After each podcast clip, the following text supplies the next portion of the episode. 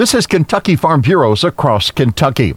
The USDA's planted acreage report prompted a move higher in corn and soybean prices last week.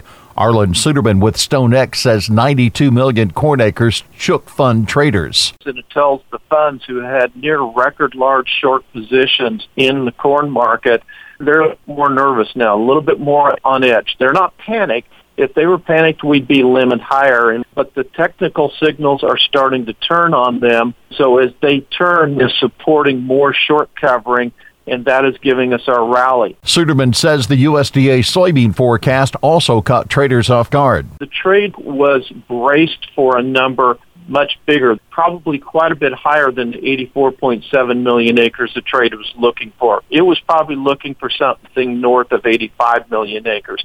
So that's a much more significant surprise. Crop prices to be more sensitive to threatening weather this year. This is Across Kentucky.